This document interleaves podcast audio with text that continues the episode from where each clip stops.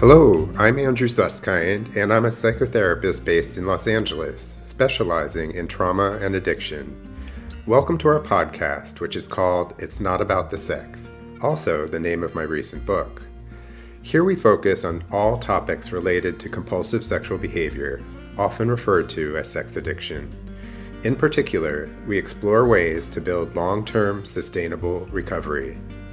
Our intention is to offer fresh viewpoints brand new perspectives, and practical tools toward living a deeply connected life. Let's get started. Today, we have my friend Sue Merlino back in the studio with us. And Sue is going to be interviewing me about what I call cultivating contentment, which is one of the chapters from my book, It's Not About the Sex. Welcome, Sue. It's always awesome to see you. It's great to be here, Andrew. And the word contentment to me just it's like screams status quo, but uh, it'd be interesting to dive a little deeper into this. Um, well, why don't we start there since you mentioned that? Oh, okay. Yeah, I, I actually think in a way it is status quo, but it's status quo with some pizzazz. Ah, okay. because there's been a lot of research these last few decades, especially about happiness and also about joy. And I have nothing against happiness and joy. Believe me, I, I, wish I had more of it in my life on a daily basis. But I personally don't feel like happiness and joy are sustainable. Right. I feel like they're more like fleeting moments or an experience that I get to have for a finite period of time. But for some reason, I've landed on the word contentment because I feel like it's more sustainable. And what it really says to me is is that I feel peaceful, that I feel comfortable in my skin, mm-hmm. and that I feel regulated, like we've talked about before with the nervous system. So that's where I come from with contentment. Okay. So it's positive contentment. Oh, for sure. Because I mean, it's not like you're just dialing dialing it in, so to speak. You're you're aware of it, right? It's kind of like active versus passive in a way. It, it's it's acknowledging when I'm feeling a little more buoyant inside of me or a little more resilient, but it's also saying, well, how can I stretch that out and really feel contentment with my experiences, with my career, with my friends, eh, with my loved ones, etc., so that it's something that ultimately can be part of every day. Like, for instance, one thing that I think of when I think of contentment is gratitude. Like, gratitude has definitely has a positive charge to sure, it. What did yeah. you say? Yeah. Yeah. And gratitude is kind of an example of if I'm mindfully grateful for something, then I can check in and say, oh, that, that feels really nice inside. That feels really pleasant. And I don't know about you, but nice and pleasant and contentful or content. What's the word that goes along with content? Contentment. I guess feeling at peace or just yeah. okay. Yeah, yeah, yeah. That all of those things are really a wonderfully balanced place. Right. And has an, a nice lift to it. So that's really where I'm coming from. I see. And I get like the whole gratitude thing is kind of the more being more aware and contentment is just there. For instance, having you here with me doing this podcast at this very moment brings me contentment. I've known you for many decades. Mm-hmm. And we sit here and have this conversation, and we're sharing a conversation with a larger audience. And I feel really alive when I'm with you. Right. I feel like there's something very unique about our relationship. So that's an example of grat- gratitude, right? I'm grateful for our friendship. Mm-hmm. And it, it also fuels ongoing contentment. That's great.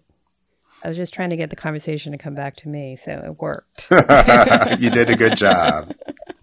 Uh, no, I really do appreciate these chats too. And I, I feel as I'm driving back you know, up the 405 that I, I can reflect back to this moment and really bring that feeling of just like, yes, that was a nice little kind of escape, I guess, from you know the day to day. Well, the word that I also want to add because that's such a beautiful image you're sharing of the idea of driving up the freeway and holding the experience of us being together so it's internalized. But the word that comes to me is that we become a resource for one another. That hopefully, when we think of each other, because we're practically like siblings, right. uh, family of choice for sure, that there's something in that that helps us feel more alive, more awake, and hopefully more resilient in, in our lives. So if I, I think of you and I think of your family and your kids, it, it automatically puts a smile on my face. And that's really what we're talking about is those portable resources that become so meaningful and uh, internalized for us. That's great. So I'm available for anybody out there listening. you want to spread the wealth? Let's spread this feeling yeah. through the airwaves. So we were talking back, it might have been the first or second podcast um, about Dr. Marty Seligman. And he was called the father of positive psychology. So tell us more about him and that whole positive aspect. Sure. So the reason I have to talk about Marty Seligman is because he really is an inspiration for me. And he is a, a very interesting psychologist who in 1998 became the president of the American Psychological Association. And I didn't know this at the time, but every time a president comes into their term, they get to choose a theme for what they want to focus on in that presidential term. And Marty Seligman, he likes to be called Marty. Marty Seligman chose the term positive psychology. And it had never been talked about in those terms before. He actually coined the term positive psychology. But what's really interesting about him is that in the 60s and 70s, he actually studied and researched learned helplessness.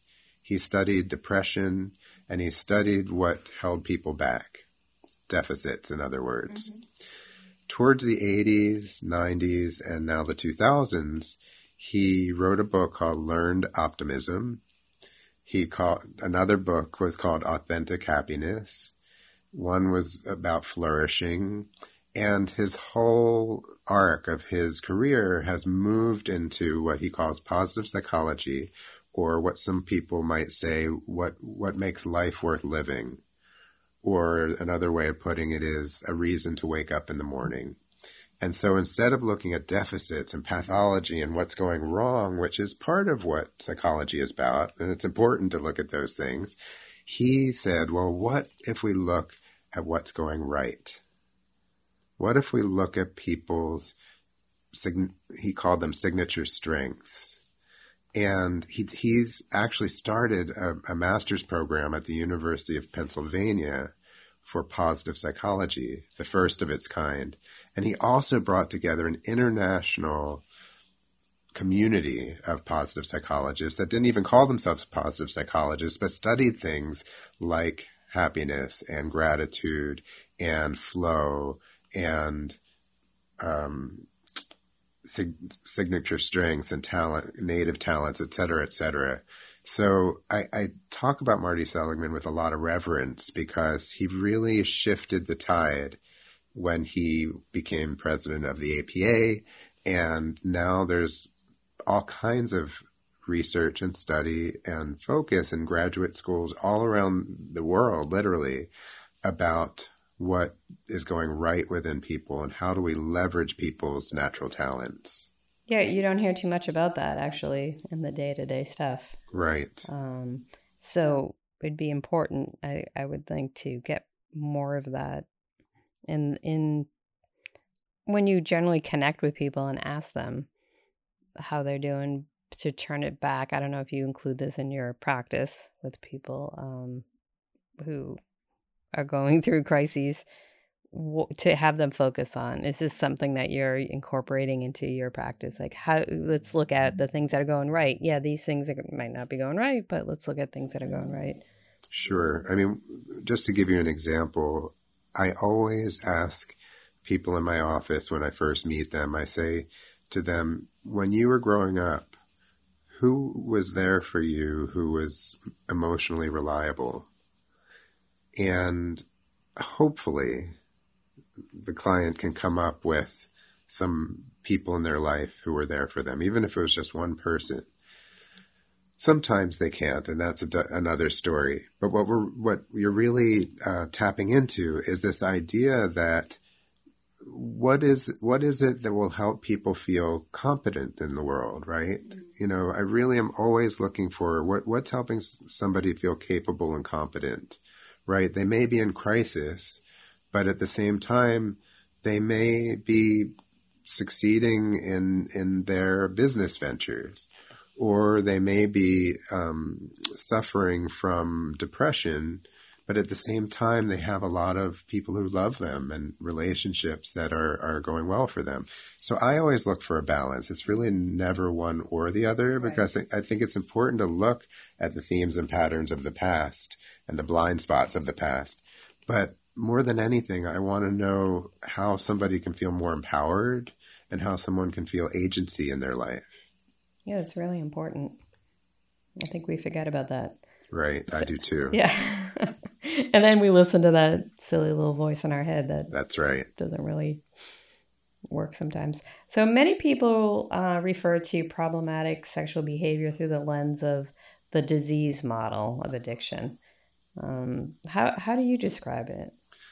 This is a controversial piece, actually, because for many many years, many many decades, actually, the origins of Alcoholics Anonymous talk about eh, alcoholism as a disease and as something that is pathological, because disease is pathology.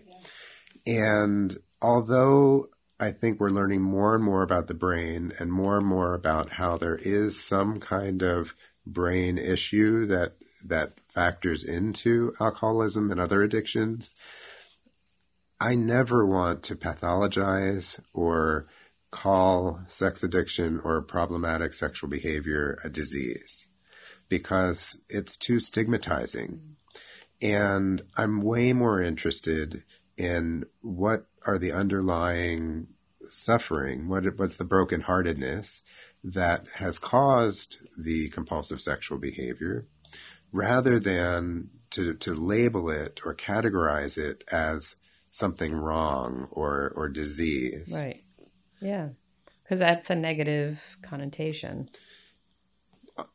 disease. I mean, in society, people see someone with a disease, and it's yeah looked at as yeah something negative. Part of the challenge is that there are folks in the 12 step rooms who really use that language and feel comfortable with it. That they appreciate what they call the disease model mm. And and even call themselves they'll say you know we're only as sick as our secrets is a is a common way of talking or a slogan that's used or or talking about it as an illness. And there's a difference between chemical dependency like alcohol and process addictions like sex and money and um, food. And so I don't want to create any more stigma or any more shame because there's enough shame to start with. Right. And so the reason why I veer towards calling it problematic sexual behavior or compulsive sexual behavior, even more so than sex addiction, that's not my favorite term, mm. uh, is because I think it's less stigmatizing and less shaming.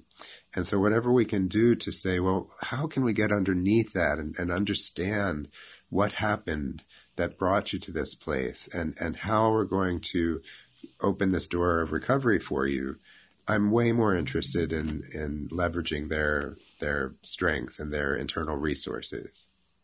Yeah, that makes sense. I like that.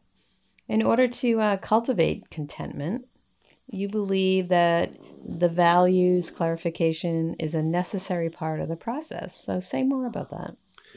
So, values in a nutshell is what matters most to us. So, for instance, Sue, if you were to, without thinking too much, just say, what, what matters most to you? What, what comes to mind first? So you told me not to think, and then I said, and then you think, oh, right? let me think. What matters to me most, I would Yeah. say health, Okay, and what else? happiness, Uh huh. And what else? contentment, all of Okay. those things. Okay, so let's just start with health and happiness, right? Those are two areas that most people would agree with. And so those are core values.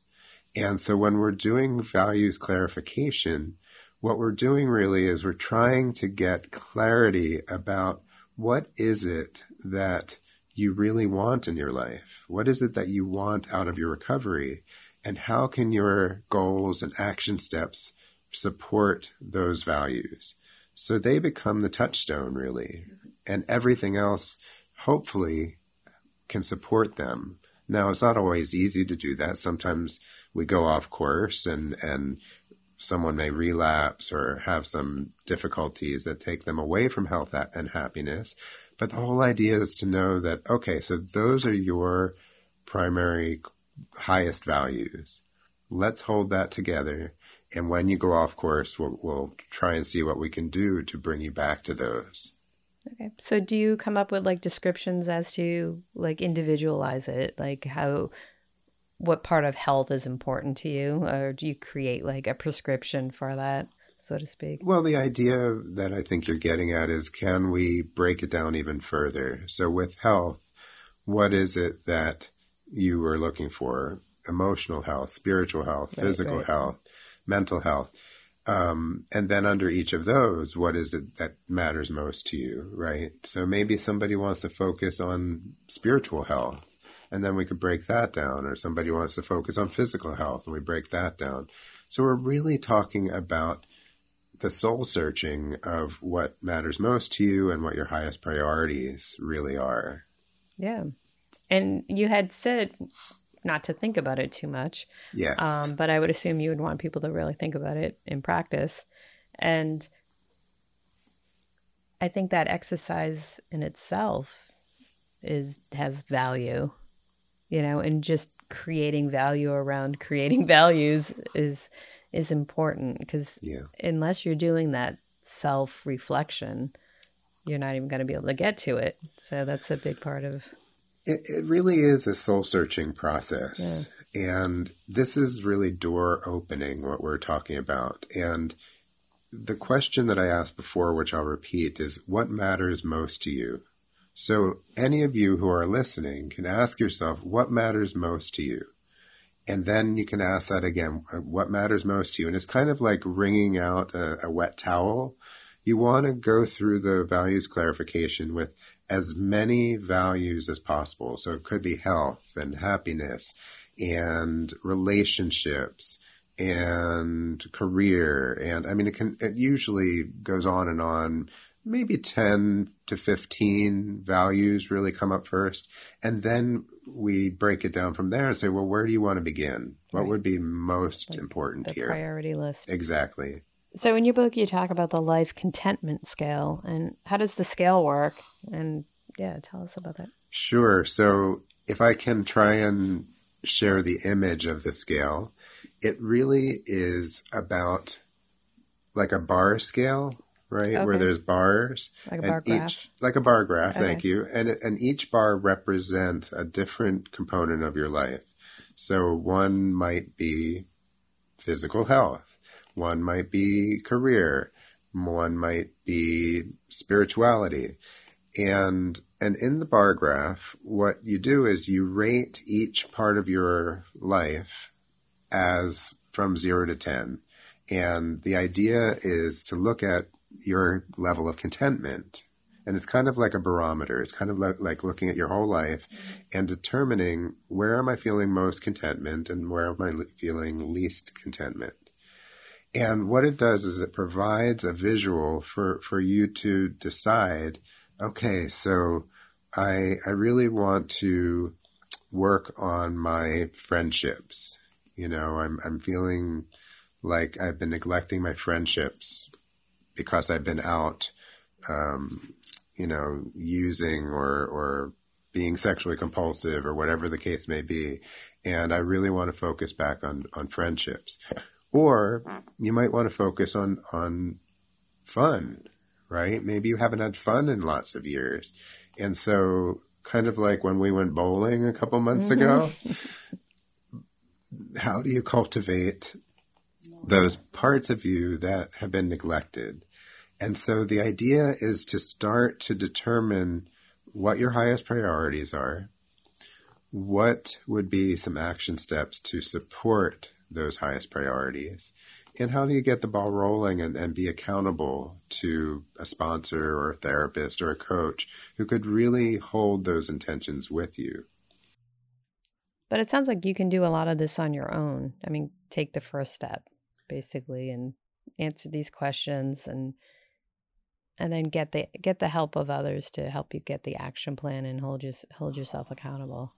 Absolutely. It, it's the exercise is, is actually written out in this chapter of my book.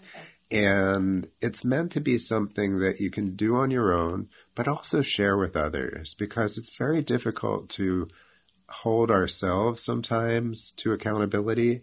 But if we have people who we trust and who can really listen to us and hold our intentions with us, it, it makes a big difference.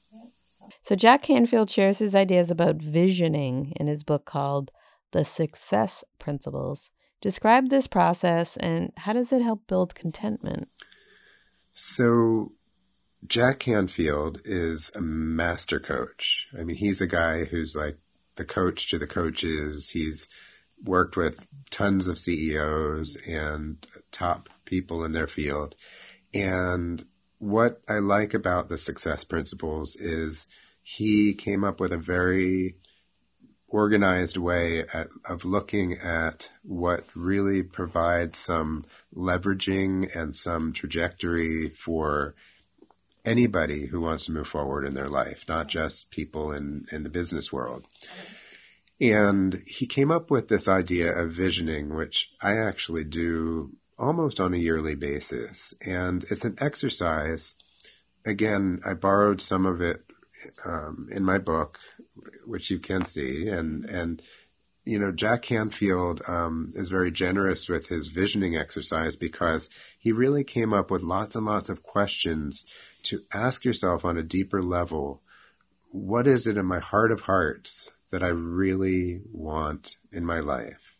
And I could add the words in my recovery, right? So in my life and in my recovery. And so, for instance, I usually do a one year vision, and the one year vision is usually at the end of the year. So, this is just my style to do it uh, during the holidays. And I try and answer as many of the questions that feel relevant for me. And the questions are things like in your relationships, what would make them even more satisfying for you? Or in your spiritual practice, what is it that would really give it more meaning and significance? So it, it's it's these are not easy questions, but they're a way of taking stock of, of again everything in our life, just like in the life contentment scale, and to develop a vision for what do I want 12 months from now? So if I'm doing the visioning exercise today, December the 12th, 12th the 13th, 13th actually, yeah. Friday the 13th, wow. actually, um, I, am looking at what would I like to see in mid-December of mm-hmm. 2020. So what's so important to me is that it's not that anything has to happen, but it's simply playing with the possibilities of what could happen – knowing that it's an exercise just to open up my heart and to ask myself the questions like, well, what really does matter to me? And in 2019, do I want things to look the same a year from now? Or do I have certain ideas of how things could be that would be more expansive, more grounding, more fun, hopefully, and and also with more ease. I'm I'm really all about ease nowadays, and I encourage um, Yusu and maybe our listeners to consider what what gives ease to our lives and and what causes more heaviness in our lives. So, is this something that you write down and reflect back on throughout the year, or is it something you just think about? It it could be something just to think about, but I think it's more powerful, and I think Jack Canfield intended it to be a written exercise. I like to do it now and then reflect on it maybe every month or every 90 days, and then to really stay on track with, huh, what what is it that would truly, you know, give my life more sense of of contentment mm-hmm. For a year from now. I like that idea. I like that exercise. Yeah, and, then by the way, if it feels like too much to do a year, you can break it down and do 90 days or even a month if, if, if you feel like you don't you don't want to get overwhelmed. By the same token, some people can really look further, right? They can do a three year vision or a five year vision, and you can get as detailed as you choose. It's really up to you. It kind of falls along with that whole manifestation state of mind where if you focus on something and put the action plans together, you can help create that path for you. So it's a good it's a good exercise well, to from, do. From a brain research point of view, the more we focus and place our attention on on something that we want or something that we are interested in creating, the synapses grow, right? The neural networks grow. So it, it's not just a new agey idea. Right, yeah. This is truly the, the synaptic connections at work. Yeah, I mean, I think manifestation people think it's like magic, but it's not. It's it's taking that thought and creating those connections, putting it into action and is the biggest piece. And and again with the putting it into action, I'm glad you said that. I, I don't know what I would do without my therapist and my coach and my friends and people who can hold my intentions or sometimes my dreams with them mm-hmm. that it's it's it takes a, a, village sometimes sure yeah absolutely and we need to go bowling again that's right bowling is definitely on our agenda thank you I look forward to it. And my sore legs look forward to that. So, um, finally, your colleague, am I pronouncing it right? Chellie Campbell? Yeah. She um, shares about swimming with the dolphins and who are these dolphins exactly and, and why are they so important to folks in, in recovery? It's interesting that you asked the question just after I was talking about community and, and that it takes a village. So Chellie wrote a book years ago called The Wealthy Spirit. And in The Wealthy Spirit, she talks about dolphins, sharks, and tuna. Oh. And she says that there's dolphins, sharks, and tuna all around us. And this is the kicker, also inside of us. Mm-hmm. And that it's really our job to cultivate the dolphins inside of us and the dolphins around us. So using our friendship again, you're one of my favorite dolphins and a dolphin. Do you know what, what dolphins are good at? Like what they're known for as as well, mammals? I, I always think of them as theta, like mind, not control, but like communication. That they're at another level of of of communicating. Super communicators. Yeah. What else do you know about dolphins? Um, they swim in pods. Yes. Yes. They look out for each other. Yes. Yeah. The community. Yeah. They eat fish. they're they're they can be trained. they can be trained. They actually, in some ways, are more advanced than humans. Right. right? They, their ways of communicating are astounding and their ways of being with one another and respecting one another and looking after one another, even when they're sick or dying, is is just amazing. And they love to have sex. They're very sexual uh, mammals, and um, and the other thing about dolphins is that they're really about being together, right? They're they're they they don't go off on their own. Right, yeah. They truly swim together in pods. And seem to, I don't know that this is the fact, but they just seem to have a lot of contentment, right? Hmm. And a lot of fun. They play a lot. Right. And, and, and there is audible sounds that, that, that sound like laughter. Right. Right. Yeah. The clicking and Yeah. screaming type. Yeah. Yeah. True. So, so they're very like improvisational and, and I, I admire dolphins quite a bit because I, I think that sometimes we forget that we, ha- we all have those capabilities. And sometimes when we get caught up in our careers or in our crises or whatever it might be that takes us off track, that dolphins really represent something of a higher being. And so the idea of swimming with the dolphins is really no- noticing who nourishes you in your life and who depletes you in your life. Mm-hmm. And if somebody depletes you, number one, why are you spending time with them? But but also, how can you set effective boundaries? And if somebody nourishes you, how can we really spend more time with that person, right? Because that's where we get fed, and that's actually part of our reduced vulnerability to relapse. And that we sometimes forget is that we're biologically wired for connection. And the more we're able to connect with others who really are in our corner and want the best for us and are emotionally reliable, chances are that our contentment and our, our recovery in general is going to be way stronger.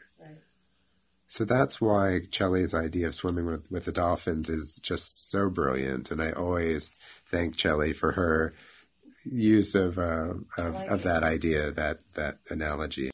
Yeah, I always heard that if you actually engage and swim with dolphins, it in the moment, I don't know if you take it away with you, but when you're with them, that it does change your brain waves to a higher level. So I'd love to experience that. Have you ever experienced that? I don't know. I, I, I, I'm wondering actually, as you say that, if when we're with somebody we enjoy, we also have a little bit of that brainwave Yeah, change. I bet. So if we were hooked up right now to, What do we have to get to figure this out? That's right. some It's hard sort to of say. uh, i'm thinking of some sort of cap that has some sort of measure con- controls on it right, it can measure our brain waves Yeah. And and I think as we wind down our podcast tonight, I think there's something really powerful and kind of simple, right? About how contentment is something that we can be proactive with. That it's not just about waiting for contentment to arrive on Oh, our right. doorstep yeah no that this is all about taking action, having accountability, being mindful, and knowing what are those ingredients that would be helpful to really hold on to and make sure we we cultivate. yeah i like that it's, not, it's like a challenge It is a challenge. It's it's actually a daily challenge, and it's not a finite project, right? It's it's a it's a lifestyle uh, piece that that if we hold this, just like gratitude, right? If we can hold gratitude, if we can hold contentment as something that helps us really have more enjoyment in the world, more life satisfaction, that's really what it's all about because then there's going to be much less likelihood that we're going to want to go out and, and get caught up in our addictive compulsive behaviors. and i kind of feel like you can find connections not only with people but i feel super connected in nature and that you can allow yourself time to explore that and and take a step away from you know the the day-to-day grind type of things and and find put yourself in a place where you can make a connection whatever that means to you um it might be with dolphins it might be with a tree but and obviously with people but those are great ideas and thanks for sharing all that with us You're so welcome, Sue. I, I thoroughly enjoy having you here as always, and we will continue our conversations at another time. So thank you so much. Today we talked about cultivating contentment with my friend Sue Merlino and with the focus on what are the ingredients of contentment and how do we bring them into our daily lives. This is really a topic that doesn't get talked about that often in the recovery rooms. And I just wanted to make sure that we had a chance to open this dialogue today in order to discuss how it can reduce the vulnerability to relapse. Once again, appreciate you being with us today. And if you could give us a five star rating as well as a review, we would love to hear from you. And I thank you for being a part of our podcast today.